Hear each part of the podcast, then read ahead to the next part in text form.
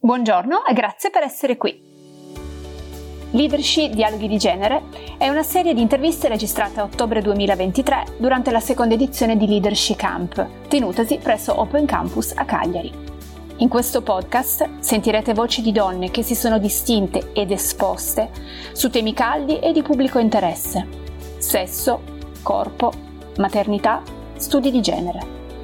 Io sono Valeria Fioretta e mi accingo a dialogare con Stella Pulpo.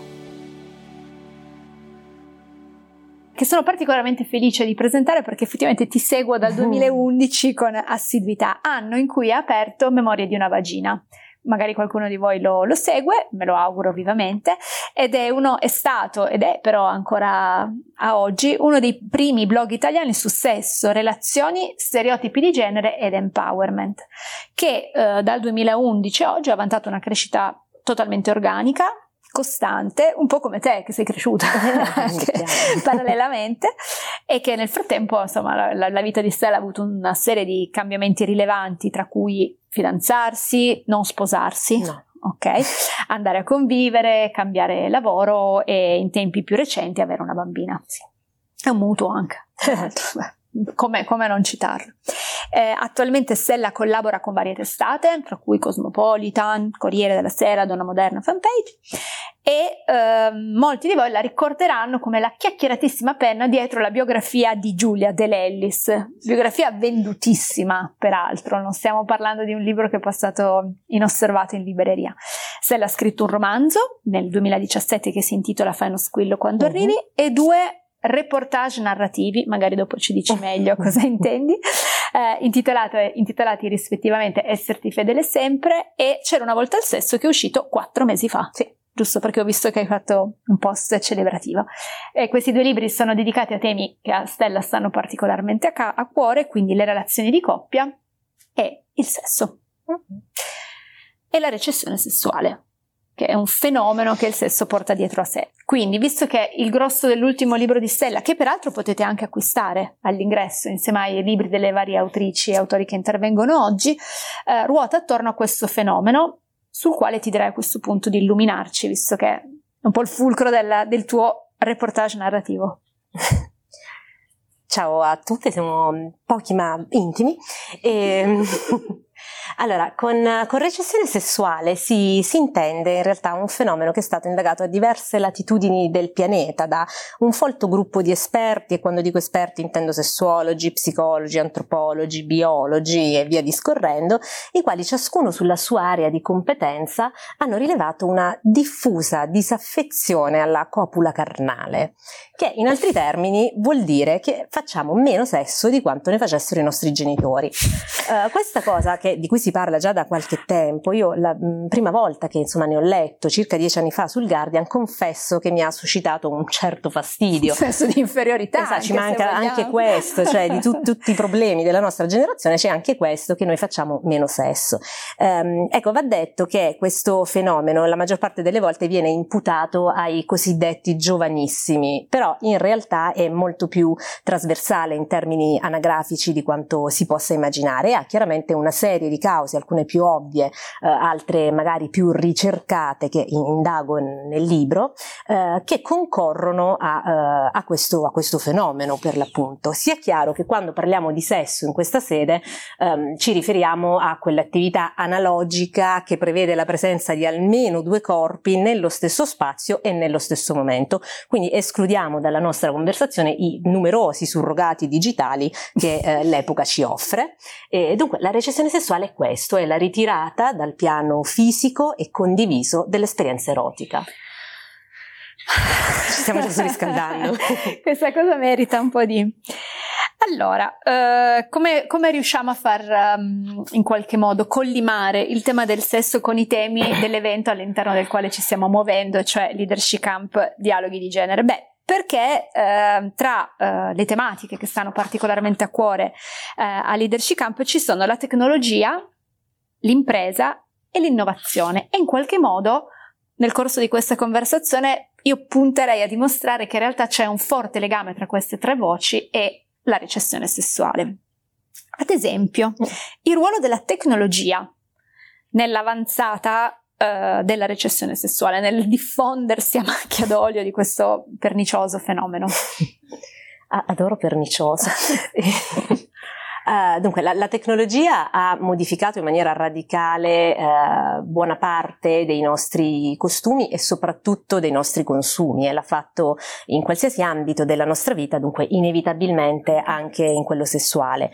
Uh, sappiamo tutti tutti ormai che eh, la diffusione su larga scala delle dating app, per esempio, che per inciso vantano un volume d'affari di milioni e milioni di dollari, eh, oppure eh, la, l'avvento della pornografia di massa con la sua elevatissima accessibilità, eh, sono fenomeni che hanno cambiato in maniera radicale le modalità di ricerca dei partner sessuaffettivi, ma anche le aspettative e le ansie in gioco, il rapporto che abbiamo con i nostri corpi, l'espressione del piacere, i protocolli di smaltimento delle persone e via discorrendo. Um, Protocolli di, di smaltimento, smaltimento, delle persone. Pensate al ghosting, esatto. inteso come un fenomeno che di fatto prima dell'avvento del, delle dating app forse si chiama, cioè, è sempre esistito, forse si chiamava in un altro modo, però non era così, diciamo, istituzionalizzato. Non e... era un fenomeno così di massa come certo. è diventato nel momento in cui, insomma... Sparire eh... è diventato facile. esatto. e, ehm, detto questo, uh, un errore che io vorrei evitare di fare è dire che stavamo meglio quando stavamo peggio, perché quando stavamo peggio in realtà il fidanzato magari te lo trovava la famiglia in parrocchia e per masturbarsi si usava il postal market, quindi non è questo questo il, il, punto. Il punto è che la tecnologia, come in qualsiasi altro settore, eh, ci ha fornito degli strumenti che si, sono, si prefiggevano di eh, semplificarci la vita.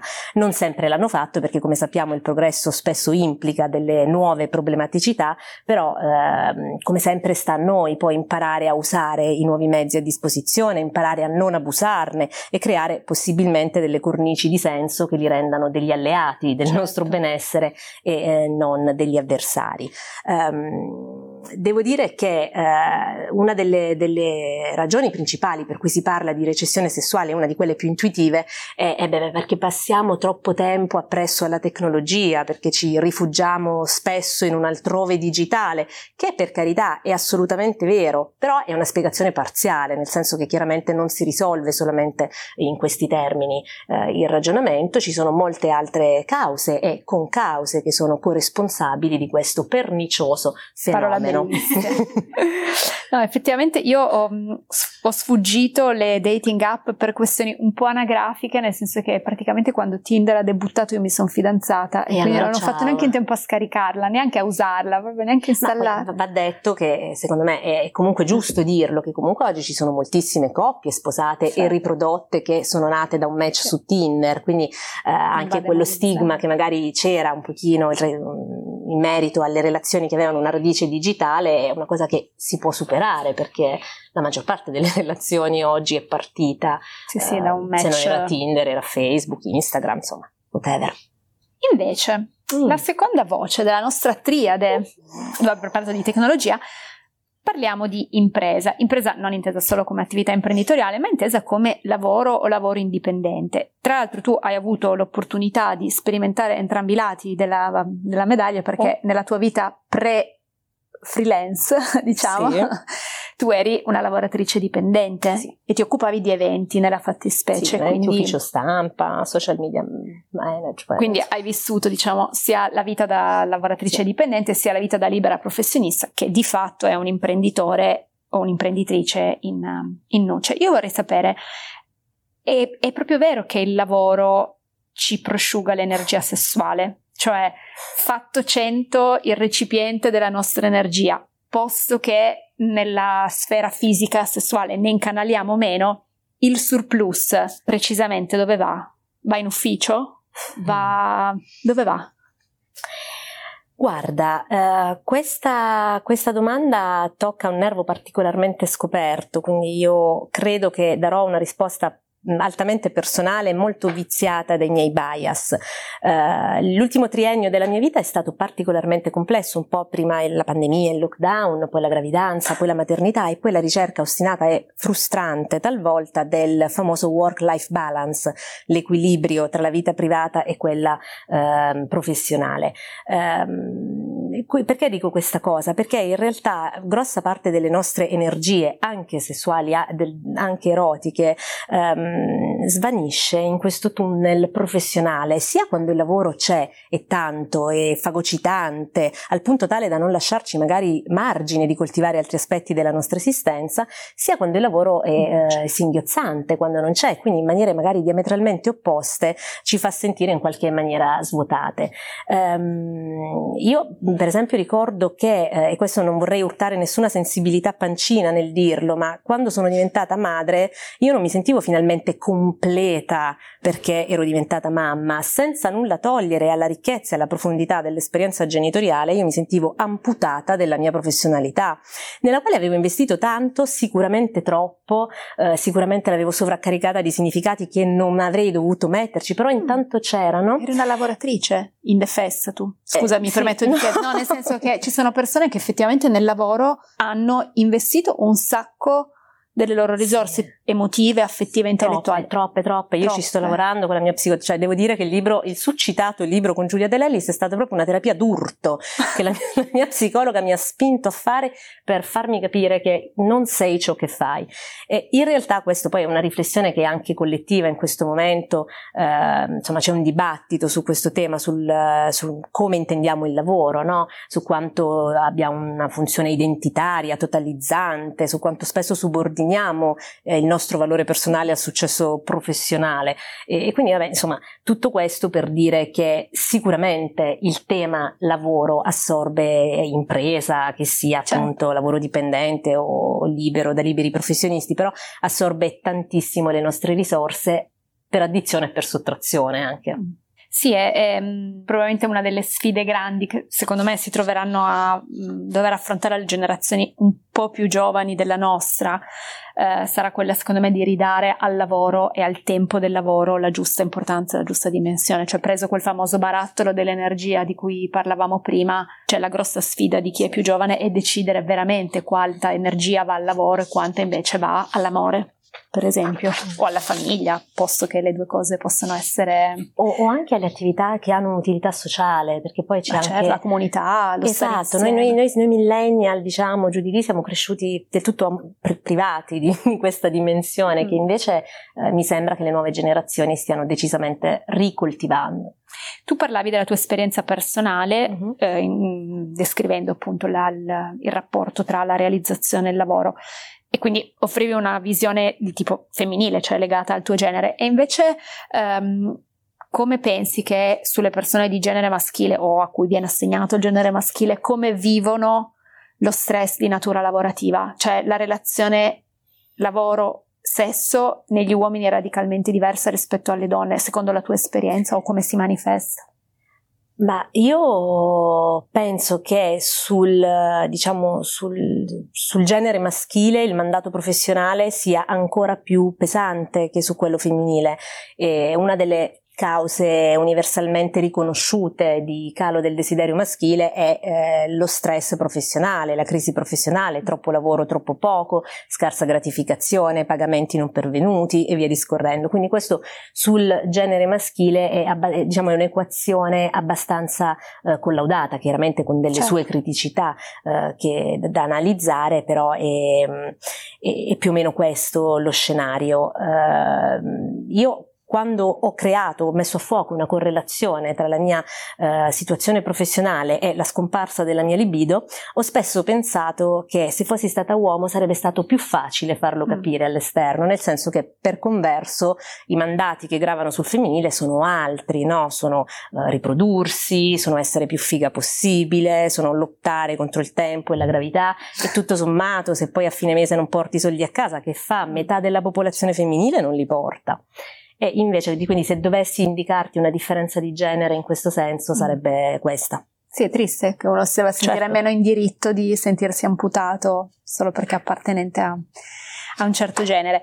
Chiaramente ehm, non possiamo trascurare gli effetti dell'innovazione oh. su quello che è diciamo, il, il, la propria vita sessuale e molto spesso per le persone insomma millennial, ma anche persone più giovani, l'innovazione è rappresentata dall'arrivo di un figlio, eh, che nel tuo caso è un fatto abbastanza recente perché oh, la tua bambina ha due anni, due anni quindi è nata praticamente l'altro ieri e um, è stata veramente la rivoluzione che tu ti, a, ti aspettavi oh. che fosse?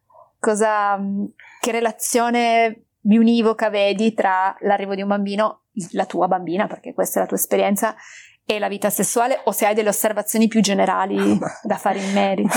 Allora, no, mi, mi, viene da sorridere perché eh, nel, nel, dialogo che ho con la mia community su, sui social è uno degli argomenti in assoluto più ricorrenti, eh, cioè l'impatto dei figli sulla vita sessuale. I figli sono una meravigliosa eh, innovazione, sono soprattutto un'innovazione irreversibile, eh, quindi quanto prima eh, i, i, singoli individui che compongono la coppia e insomma la coppia capisce questa, questa cosa, tanto, tanto, meglio è, nel senso che eh, si inizia quel processo di adattamento esistenziale che non è ovviamente solamente materiale ma è, è anche e soprattutto psicologico, a dei nuovi ruoli, a una nuova grammatica nella relazione, eh, a delle nuove abitudini e, e via discorrendo. Poi poiché questo processo di adattamento è tutt'altro che banale, così come ve lo sto raccontando, ma è molto più complesso perché poi tocca in maniera profonda l'identità di entrambi i genitori, eh, spesso insomma è difficile farlo e uno delle, insomma, la, la, vittima più frequente in queste situazioni è proprio